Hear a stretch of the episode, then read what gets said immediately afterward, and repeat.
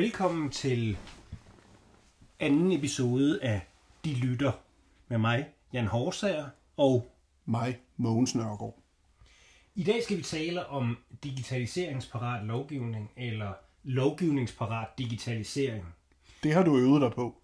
Det har jeg øvet mig på, for man skal holde tungen lige i munden, hvis man skal have fat øh, i den lange ende her. Men den lange ende er jo, at vi siden sommeren to tusind og atten har talt om, at vi skal have digitaliseringsparat lovgivning. Det vil sige, at når vi laver nye love og nye forordninger, jamen så skal de indrettes på en måde, så de er nemme at bruge i en forvaltningssammenhæng, hvor man kan digitalisere, hvor man kan lave selvbetjening eller øh, bruge teknologien øh, i den her øh, forvaltning.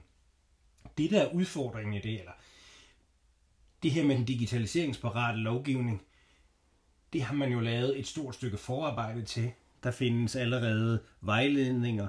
Man kan sågar gå på øh, en hjemmeside og finde ud af, hvad hele setupet omkring digitaliseringsparat lovgivning betyder.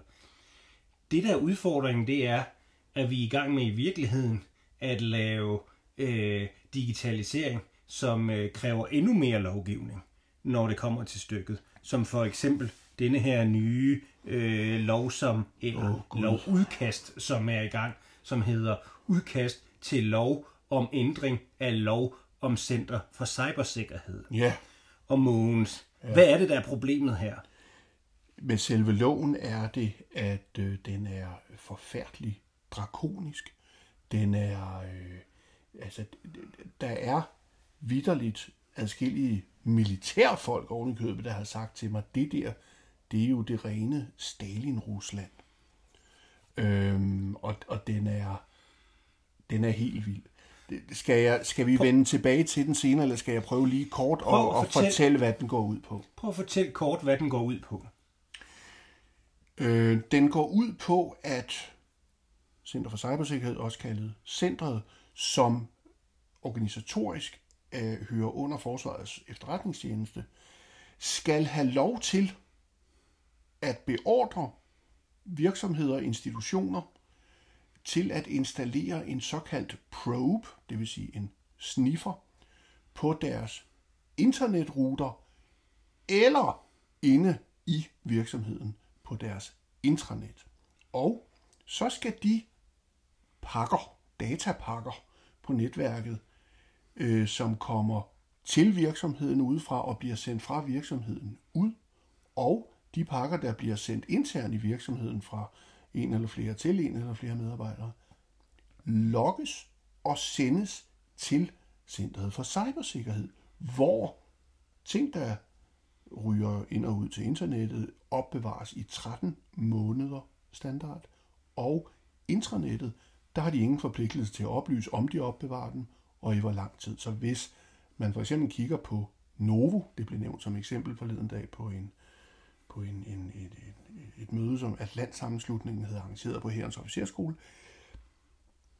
Novos forskningschef har ingen ret til at vide, at alt, hvad de overhovedet kommunikerer og gemmer og, og, og har med at gøre på deres system internt, måske bliver gemt ude i centret i fem år.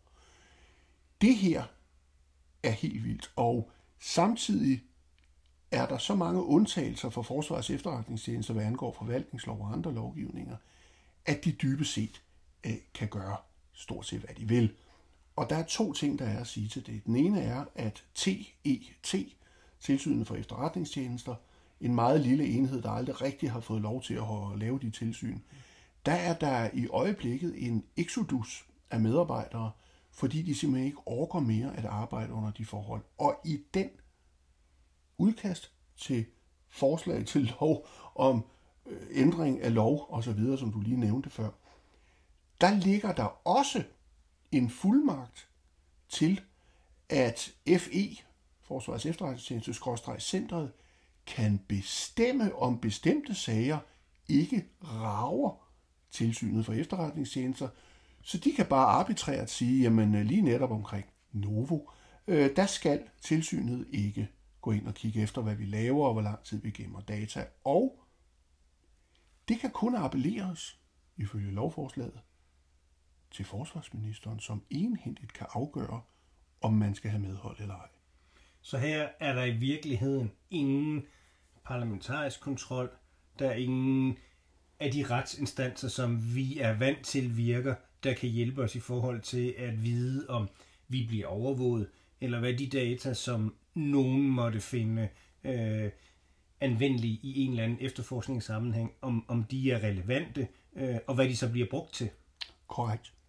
Og selve det, at vi har anbragt Center for Cybersikkerhed, der skal beskytte borgere, virksomheder, institutioner og lignende, eller det var i hvert fald det, vi troede, at vi har anbragt det under en militær enhed, gør for det første, at de tænker, russerne kommer, russerne kommer, vi skal passe på med russerne, og dybest set måske ikke helt tager de andre øh, sikkerhedstrusler lige så alvorligt, selvom de er mere omfattende.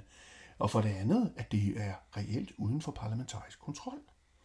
Og det er så her, jeg tænkte, Mogens, du er jo en, øh, du er jo en mand, som, øh, altså, som mener øh, jo normalt, at øh, forsvaret er en, er en god ting, og de, øh, den måde, vi, vi driver vores samfund på, øh, fungerer.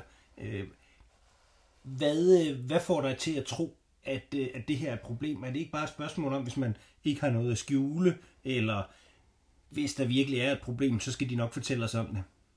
Vi har jo tillid til hinanden, som vi altid siger her i, i Danmark. Og øh, øh, jeg, vil, jeg vil stadigvæk hævde, at, at uanset at vi, vi altid tror på det gode i, i meddanskere, indtil det modsatte er bevist, så har vi et kæmpe problem i, at en, øh, en, en styrelse, som det reelt er, et center, der, der får så afgørende indflydelse på vores øh, fremtidige velbefindende, øh, hører under militæret. Altså, øh, øh, for eksempel øh, de fleste andre lande, vi sammenligner os med, der hører den slags enheder bestemt ikke ind under militæret, medmindre det sådan nærmest er som i Israel, hvor det er en, en, en krigssituation, de befinder sig i konstant. Jeg blev medlem af hjemmeværnet og, og, og sergeant kort efter, og var det i femten tyve år, øh, helt tilbage i otte nioghalvfjerds. Dengang undrede jeg mig lidt over, at øh, grundbog for Hærens menige, som er en meget tilforladelig bog, der fortæller, hvordan man skal lave en biwak, og hvordan man skal lægge et regnslag sammen, før man putter det i tasken, var stemplet til tjenestebrug. Det vil sige, det var med straf forbundet, hvis man tog en fotokopi og delte det ud til andre for at vise, hvordan man øh, lavede en biwak. Man måtte ikke distribuere det, mens U S Army, de lægger deres seneste counter-insurgency-manual øh, øh, ud på nettet med det samme selvfølgelig, så alle kan se den. Øh, dengang rejste danske journalister til U S A for at få indsigt i ting, der var hemmeligstemplet herhjemme, mens amerikanerne naturligvis havde offentliggjort det, fordi det var jo noget, som offentligheden skulle øh, kende til. Og på samme måde har vi altså en, en mærkelig kultur herhjemme med, at vi skal være meget hemmelige og, og tillukket omkring ting, som borgerne egentlig har ret til at vide noget om i et demokratisk øh, samfund. Så reelt så, er, så, ar, så arbejder den måde, eller den måde, man arbejder på i efterretningstjenesten og, øh, og den måde at tænke på, den arbejder direkte imod det, som jo egentlig er digitaliseringsvæsen, nemlig at her er der jo en gennemsigtighed. Ja. Så hvis man skal holde alt hemmeligt, så, øh, så vil man blive udfordret konstant og igen og igen. Det vil man. Øhm, et meget interessant eksempel på åbenhed versus lukkethed var general McChrystal, der faktisk som, som chef for alle specialoperationsstyrker, og det var ikke, det var ikke få i, i Afghanistan og, og sådan nogle ting, gennemførte en lille revolution, hvor man begyndte at dele information på tværs af de forskellige enheder i efterretningstjenester og speciale styrker og alt muligt andet, hvor man jo havde haft meget øh, silo-lukning og alt det der andet. Og det gav helt, helt vildt gode resultater, at folk rent faktisk fik noget at vide om, hvad de andre lavede, og man kunne sammenligne det, altså åbenheden på den måde. Men så var der ham der Manning, der så misbrugte og kunne offentliggøre en helvedes masse dokumenter og et eller andet andet og sådan noget der, så så måtte man stoppe med det. Men, men åbenhed inden for de her områder giver næsten altid bedre resultater, og specielt når vi taler om cyberhalløjet, så skal vi altså ikke arbejde i en lukket verden, der skal vi være meget, meget åbne, lære af hinanden, samarbejde mellem forskere, øh, øh, private sikkerhedsfirmaer, statslige eksperter og alt muligt andet. Og det er jo her, vi kommer til, som jeg ser det, en af de væsentligste pointer, det er, man er nødt til at gentænke i hvert fald den her del af den måde, man driver efterretningstjeneste på. Ja. Også den måde, man vi laver politi på, og i virkeligheden også den måde, som vi laver civilforsvar på. For de her tre ting, de hænger jo sammen, når vi taler om, øh, om cyber. Det er rigtigt. Og, øh, og, og, og altså, jeg vil jo sige, at de unge mennesker nu om dagen, de er jo bare forbløffet over, at man overhovedet ikke deler noget, at man ikke gør det ene og ikke gør det andet. Og det har så mange fordele i en verden, der udvikler sig så hurtigt, er så fyldt med trusler fra alle mulige vinkler hele tiden. Lukkethed gør, at man ikke bliver klog hurtigt nok. Medmindre man sidder og lige netop nørder med, hvordan en stikkontakt skal se ud eller et eller andet. Så kan det sikkert godt være, at man kan være lukket omkring det, indtil man har fundet en god stikkontakt. Men ellers, i, i, i den her verden med cybertrusler og digital sikkerhed dybest set, som det her handler om, øh, og tryghed og fremtid, der skal vi have meget mere åbenhed, og det kan et militært system i Danmark ikke levere. Og det, der er jo nok en pointe omkring det der med, med, med digitalisering og parathed, du, du har der, Jan, at, at, at de her lovgivninger, de her love og sådan noget, vi skal, skal vi have en digital grundlov? Er det der, vi er henne? Eller, som, som siger, alt skal være forberedt på digitalisering, eller hvor, hvor er vi henne? Ja, fordi altså, jeg tænker jo, i den her sammenhæng, så er det jo også interessant at notere sig, at øh, erhvervsorganisationerne, industriens organisationer, de er jo selvfølgelig også ude og udtrykke deres bekymring omkring øh, det her udkast til, lov, øh, til lovændring, eller til ændring af loven, øh, loven om øh, cyber, Center for Cybersikkerhed. øh, og, øh, og Og det er jo selvfølgelig fordi, at på den ene side, så vil man beskytte virksomheders interesse øh, og ikke øh, komme i en situation, hvor virksomheder ikke har nogen indsigt i, hvad der foregår. Mm. Men den anden side, og så langt tror jeg måske ikke, at organisationerne lige nu tænker, at de skal gå, men jo præcis der, vi skal hen, det er jo, at man skulle skabe nogle helt nye typer af institutioner, ja. Som netop kræver, øh, om det så er en ny grundlov, øh, jeg vil nok sige, at vi begynder at bevæge os derhen, at hvis vi skal være i stand til at øh, digitalt transformere vores samfund, så har vi faktisk et behov for at skabe nogle helt nye institutioner, som også kræver en ny måde at se, øh, en, se grundloven på. Men i virkeligheden en måde at se lovgivningen på, fordi det handler jo rigtig meget om at være fleksibel, og det handler jo også om at kunne sige, jamen love skal jo kunne ændre sig, der skal være en dynamik. Det nytter jo ikke noget, at det kan godt være, at vi vedtog en grundlov øh, på et tidspunkt, men hvor længe skal den holde? Hvor længe skal den stå fast? Øh, hvis vi anerkender, at digitaliseringen og den digitale transformation gør os til et samfund, hvor forandring er det eneste konstante, og hvor innovation skal være en daglig opgave, så skal vi også have noget lovgivning, der er smart nok til at rumme det. Ja. Og det er altså ikke nok med, at vi øh, siger, at vi skal have digitaliseringsparat lovgivning.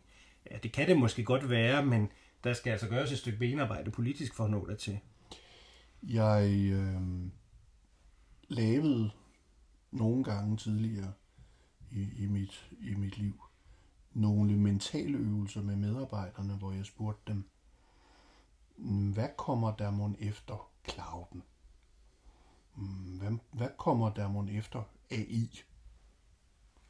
Og på samme måde, hvis man i atten otteogfyrre havde spurgt, hvad kommer der efter sådan en grundlov, som i øvrigt på det tidspunkt tog højde for noget med hertugdømmerne og Danmark til ejderne, eller hvad de nu tænkte på dengang i deres nationalisme, så var der jo nok ikke nogen, der havde kunnet se, at der på et tidspunkt måske blev behov for en digital grundlov. Og på samme måde kan man jo selvfølgelig spørge sig selv, før man begynder at tænke digital grundlov, hvad kommer der efter digitalt?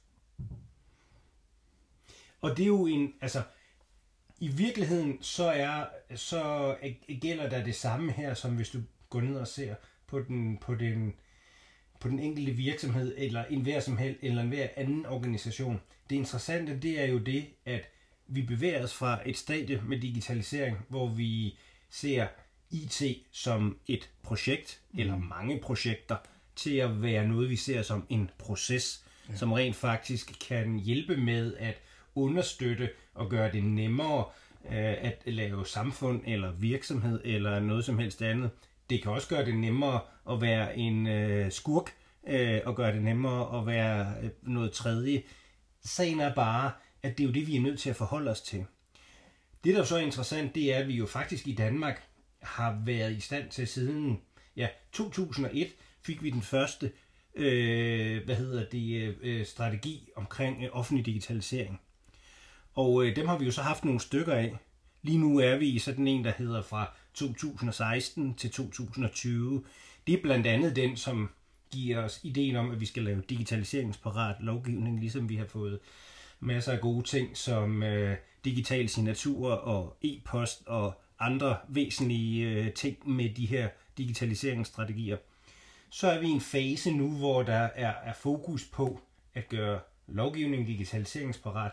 Der er også fokus på at gøre rigtig meget for at virksomheder skal digitaliseres.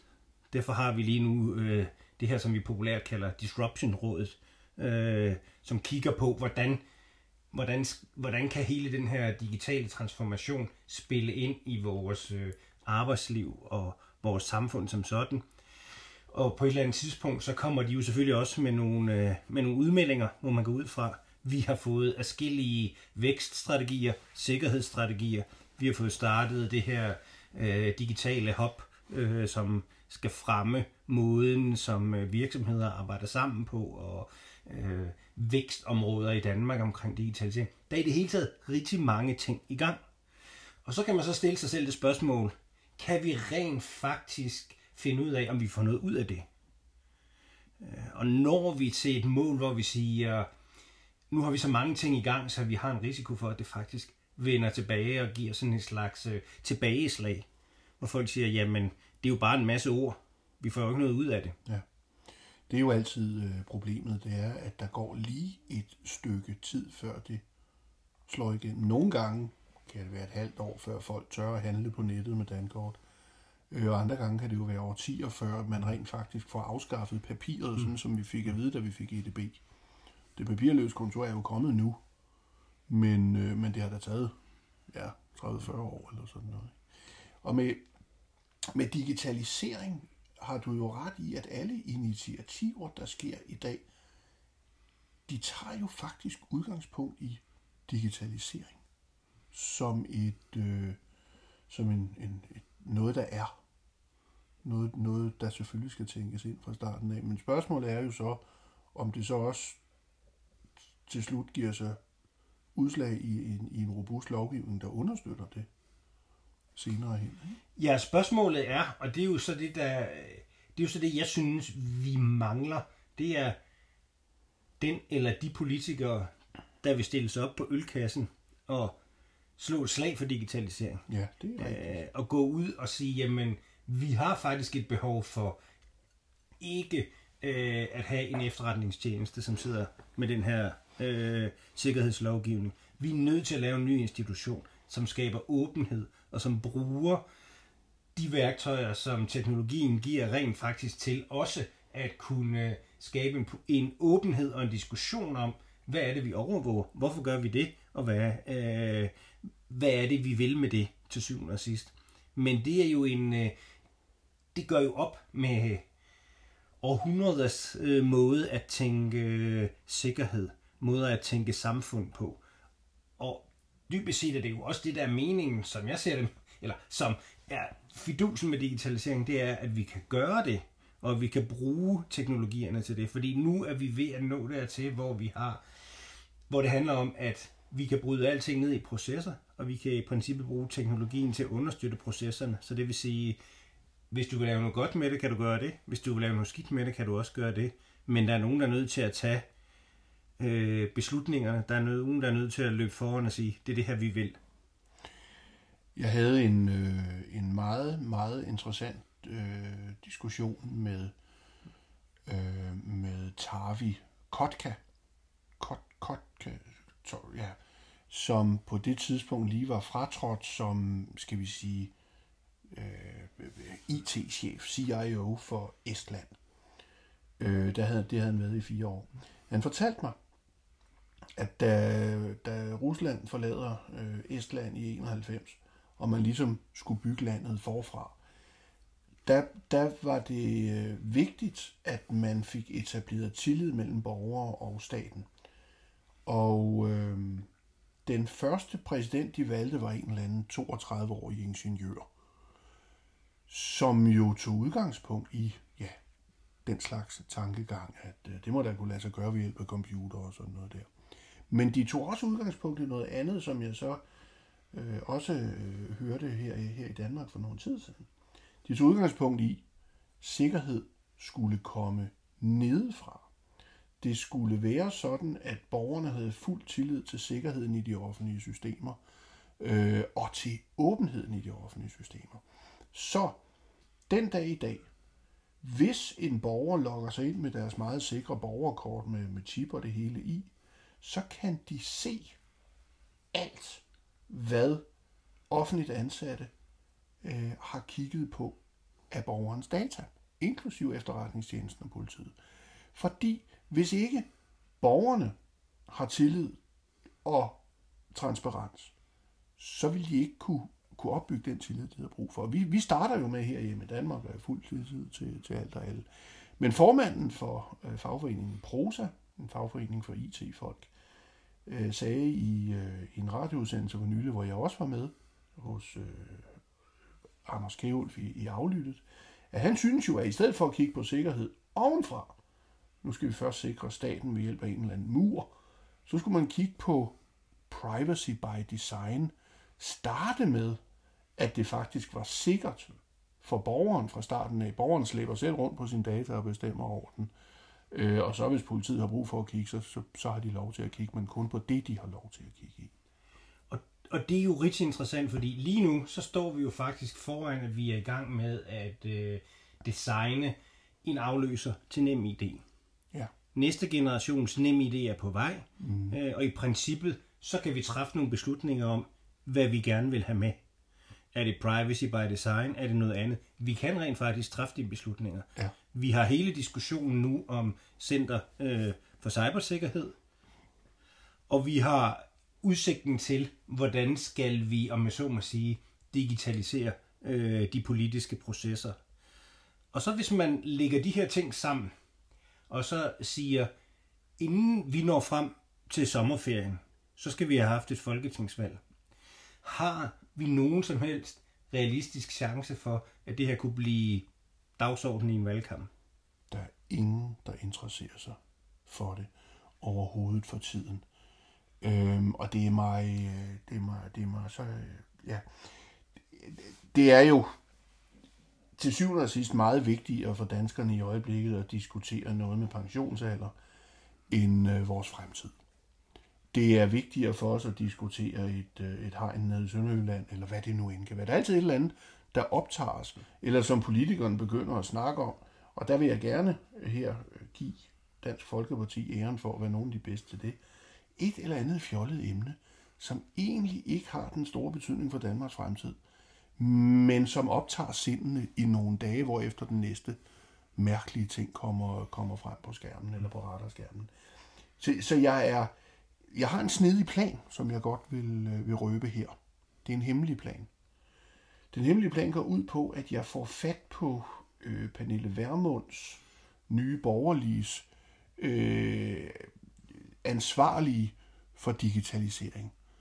Og så fortæller ham, at fremtiden for specielt ældre og konservative danskere, der tidligere har stemt på Dansk Folkeparti, er dødeligt truet af denne voldsomme trussel fra cyber og, og, og, og noget digitalisering, der går galt og andre ting, og at de er nødt til at lægge stor vægt på det, fordi så vil de, tænker jeg i mine feberfantasier, så vil nye borgerlige kunne gå ud og sige, ha, Dansk Folkeparti og de borgerlige partier, der er ingen af dem, der har en politik på det her område, stem på os, så I kan være sikre i jeres alderdom.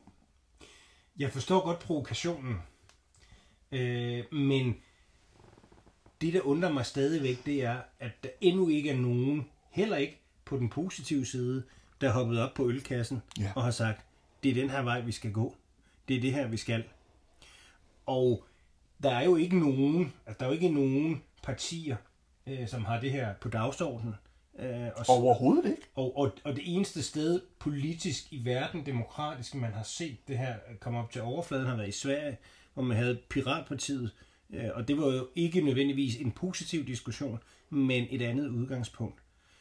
Så spørgsmålet er, om hvad det er, der skal til for at sikre, at der i, de, i den gængse politiske diskussion, ligesom det jo er blevet det i de fleste virksomheder, organisationer osv., er, en, er et dagsordenspunkt, der ligger ret højt oppe. Ja, det skal jo enten være noget, der er virkelig øh, attraktivt indtjeningsmæssigt, så, så skal virksomhederne nok op på den, eller også skal der lige på bordet. Altså, øh, vi var jo mange, der havde håbet på, at angrebet på Mærsk ligesom var, hvad skal vi sige, cyberverdenens og, og den digitale sikkerheds nine eleven moment. to tusind og sytten angrebet, ja. Der i øh, næsten en måned lukkede øh, Mærsks, øh, hvad skal vi sige, deres containertrafik ned. I hvert fald kunne man ikke booke, man kunne ikke få havnene til at fungere osv. De var nødt til at kommunikere via WhatsApp og alt mm. muligt andet. Og en regning på cirka to mm. milliarder og sådan noget der. der. Vi var jo mange, der havde håbet, at det var ligesom vores nine eleven moment, som fik folk til at rette sig op og sige, at vi må gøre noget. Men det skete ikke. Så jeg tænker, at hvis nogen gider, og det er ikke en opfordring det her, nu skal jeg passe på. Altså hvis, hvis nogen øh, ændrede på, på blodtypen på en patient under en operation, så vedkommende døde, så ville det formentlig skabe den opsigt og panik og andre ting, der gjorde, at, øh, at, selv, at selv politikerne tænkte, nu kan vi da gøre noget. Jeg er ret sikker på, at de fleste politikere er fuldt opmærksomme på det her. De har bare lært at fokusere på det, som befolkningen interesserer sig for. Igen et øh, fantastisk, øh, godt provokerende billede, og jeg synes, vi skal lade den stå, og så love lytterne her, at øh, det vi vil gøre i de kommende måneder frem mod det her valg, det er, at vi går ud og taler med nogle af de mennesker, som vi rent faktisk tænker kan gøre en forskel her, øh, og prøver at høre, hvordan får vi rent faktisk skabt den her forskel, så det vi er i gang med, det er at lave en digitalisering, som ikke kommer til at kræve mere lovgivning, når først vi er i gang med den, men at vi derimod kan koncentrere os om den øh, digitaliseringsparate lovgivning. Ja, og jeg, øh, jeg havde i en klumme for nylig faktisk øh, en, en total quick fix på hele det her. Hvordan ændrer vi lynhurtigt grundloven, så vi ligesom får, øh, får lagt vægt på den digitale verden? Det viser sig, at eftersom digitalisering handler om nul og et-taller, øh, det viser sig jo, at, at, at grundloven starter med paragraf et. Så er det da dødnemt lige at putte paragraf nul ind, som siger, at digitalisering trumfer alt. Nå, det var bare en dårlig vidighed. Tak for denne gang. Den var god, og tak for det.